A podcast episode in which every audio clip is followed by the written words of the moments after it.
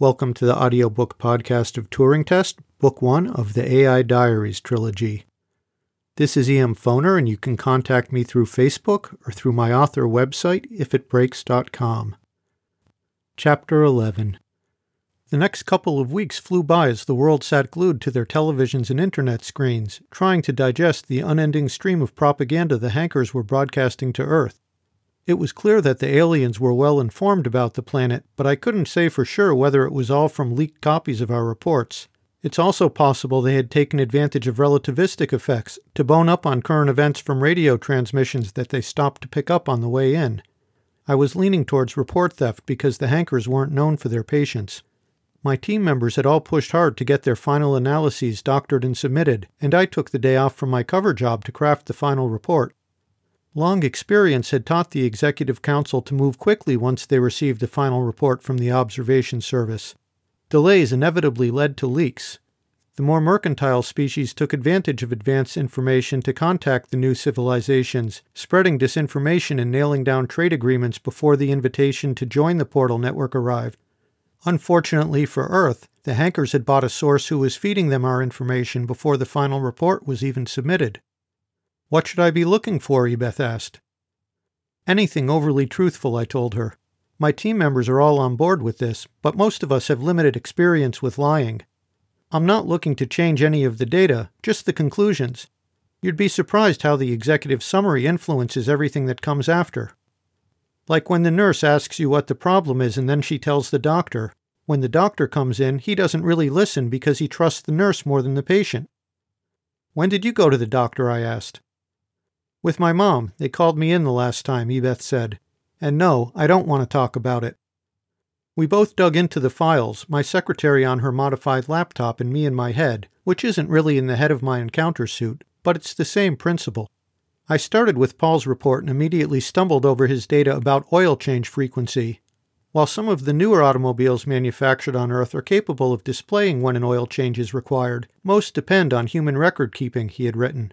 Unfortunately, this most often takes the form of printing the mileage on a sticker placed on the inside of the windshield, where it's impossible to read after a few months of exposure to ultraviolet rays from the sun. I grimaced at the implication and did a little editing so the introduction to the data section now read Humans are so dedicated to the well being of their automobiles that they place a reminder to change the oil on the windshield where it is always in sight. Surprisingly, the data Paul gathered was rather positive when I dug into the numbers. It seemed that quite a few people get their oil changed more frequently than recommended, either because they are following the advice from an older generation or because the chain stores that specialize in quick oil changes do an excellent sales job. I suppose a third possibility is that the unreadable windshield stickers make people nervous. I couldn't help wondering if I'd just discovered a secret marketing ploy. Oh, this is good, Ebeth said. Sue wrote that by the age of two, humans begin to show signs of independence from their caregivers. This stage is known as the terrible twos because of the sadness it causes parents, who wish that their offspring would remain closely bonded forever. Move that up to the top and add something about the rapid development of intraspatial perception in children. What does that mean? Who knows, but I sat in on a public hearing once, and the Corda representative whistled and looked pleased every time intraspatial perception came up. They have an extra vote on the Executive Council this session. For the next few minutes, the only sound in the apartment was Spot's gentle snoring, and then I heard Ebeth say under her breath, Uh oh. Read it to me, I said. Although bullying behavior may develop among children who feel a sense of dislocation at being placed in daycare, standard conflict resolution techniques have proven successful in preventing any lasting injury. Sue wrote that? I asked. It must have been a long day, Ebeth said in defense of my second in command, some of those little kids can be pretty awful when they get overtired. Do you have any idea how to fix it?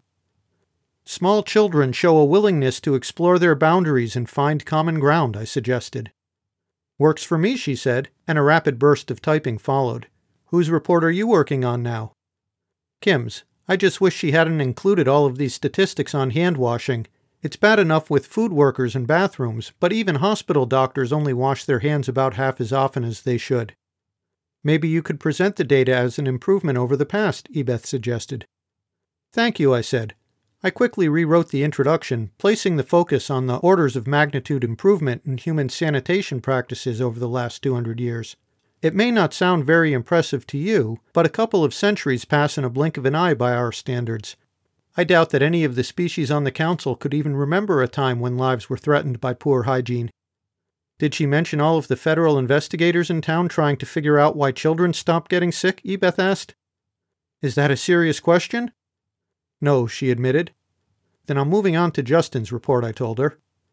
We worked in silence for a while longer before Ebeth commented doubtfully.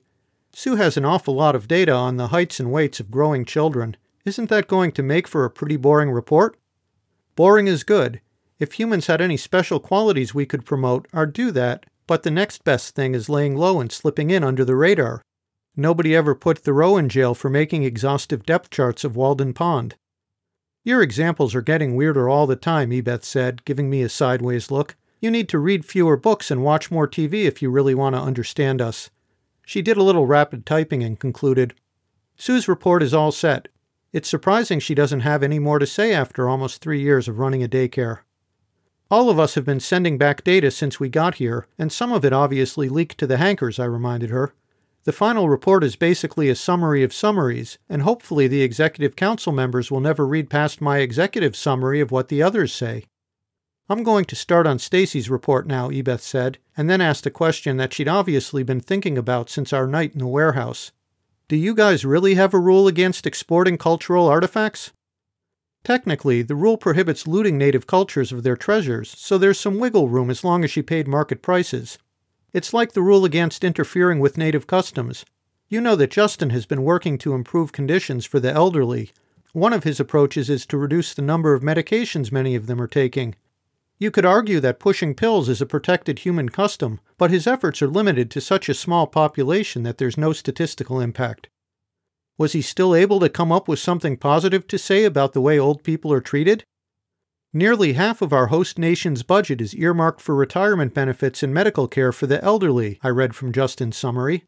Private spending to educate older citizens about non surgical treatments is approaching the annual appropriation for the government space exploration agency, NASA.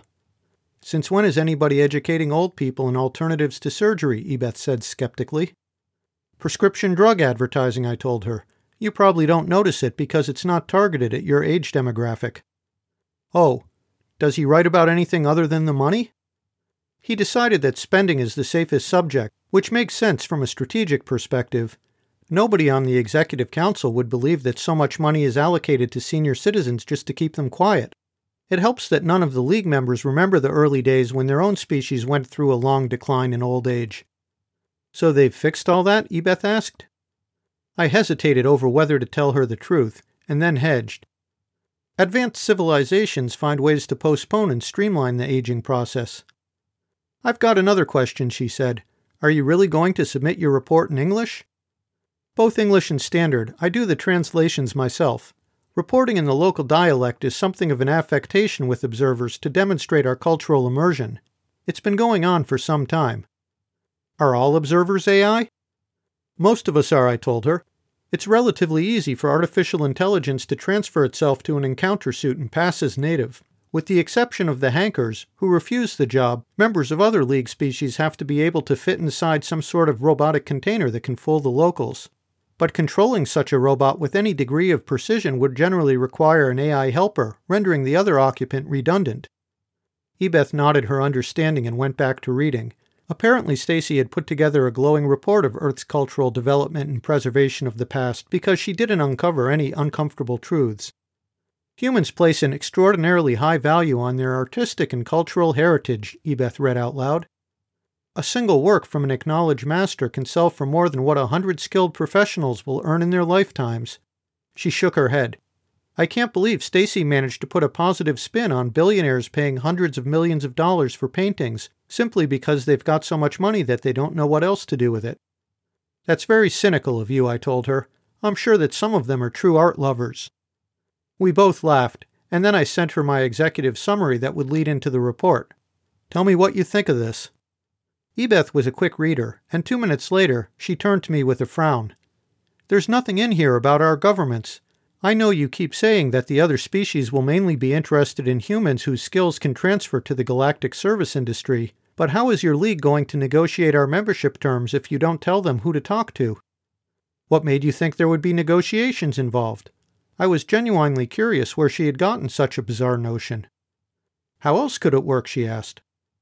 Assuming the Executive Council finds favor with our report, Earth will be assigned a level of sociability, which is associated with a set of rights and responsibilities. Your initial portal access will be limited to a way station with a compatible atmosphere, and from there you'll be able to transfer to anywhere that will have you. I meant on our end, Ebeth said. Is the only portal going to be the one in the basement of your restaurant? You know that the government will try to take it from you, and who knows what the rest of the world will think. Our engineers will open portals all around the world, usually in accordance with some geeky aesthetic. The number will be large, though as I said, all of the portals will be initially locked to a single way station. But local governments will try to take them over, Ebeth objected. I suppose they'll try, I said. We aren't here to promote political change on your planet, but neither are we going to waste our time in negotiations with governments that have nothing to offer us then how is rushing the league approval process going to save us from the hanker scheme that you all seem so worried about? Once your world is connected to the portal network and your people gain wide access to information, it won't be so easy for the hankers to play tricks on you.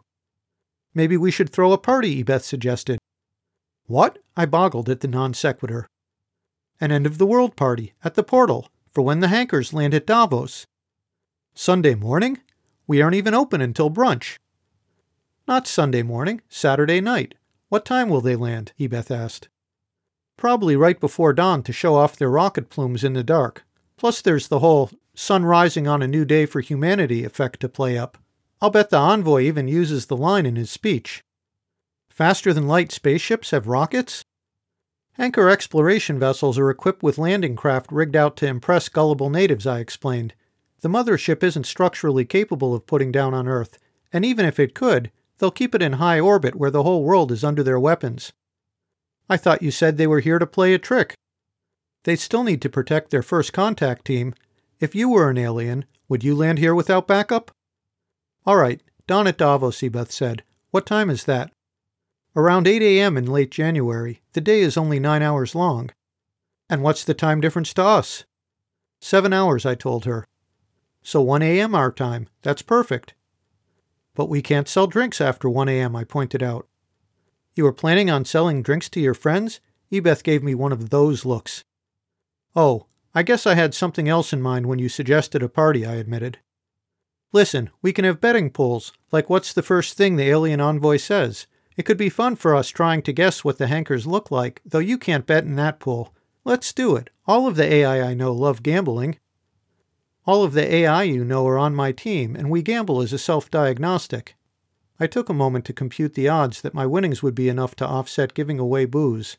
All right, and I've got a good guess what form the Hanker Envoy is going to assume. But you're disqualified from that one because you've seen them in the flesh, Ebeth said. Sure, but they won't come as themselves. Are they shapeshifters? More like biological Lego, I explained. They've been playing mix and match games with fat grown parts for hundreds of thousands of years. They can whip up a compatible body and do a brain transplant in less time than it takes you to change your hair color. I'm not that bad, Ebeth objected. Besides, you don't need your bathroom for anything. My point is, when it comes to how they'll look when they walk, crawl, or slither down that landing ramp, your guess is as good as mine. And as long as I'm already breaking the law by letting you into the bar, why don't you invite your gaming friend? Death Lord, he has to work in the morning. He works for Paul, and I haven't forgotten you didn't even check with me before playing employment agency. Have you even met him yet? We killed an evil sorcerer together last night, she said. You know what I mean, Ebeth. I've bumped into the kid at Paul's a couple of times now, and he always asks why I don't bring you along. He does? I could give him a couple of gift certificates for the restaurant so you could meet him in a familiar place. You could even bring Spot. Don't you dare, she said. Why not? What if he asks some other girl to go with him? He's not going to ask a different girl, I reassured her. It struck me as strange that Ebeth, who was the most confident human I knew, would go wobbly whenever I brought up meeting her gaming friend. Besides, I could tell him that the gift certificates are only good if he brings you. You are not buying me a date with my boyfriend, she growled. So you admit that he's your boyfriend, but you're afraid to meet him. Go work on a weather forecast or take the dog for a walk before you say something really stupid. You don't know what you're talking about. I felt like I had won a sort of a moral victory and decided to quit while I was ahead. I'm sure that if he hadn't been a dog, Spot would have offered me a high five, but instead he brought me his leash. This concludes Chapter 11 of Turing Test by E.M. Foner.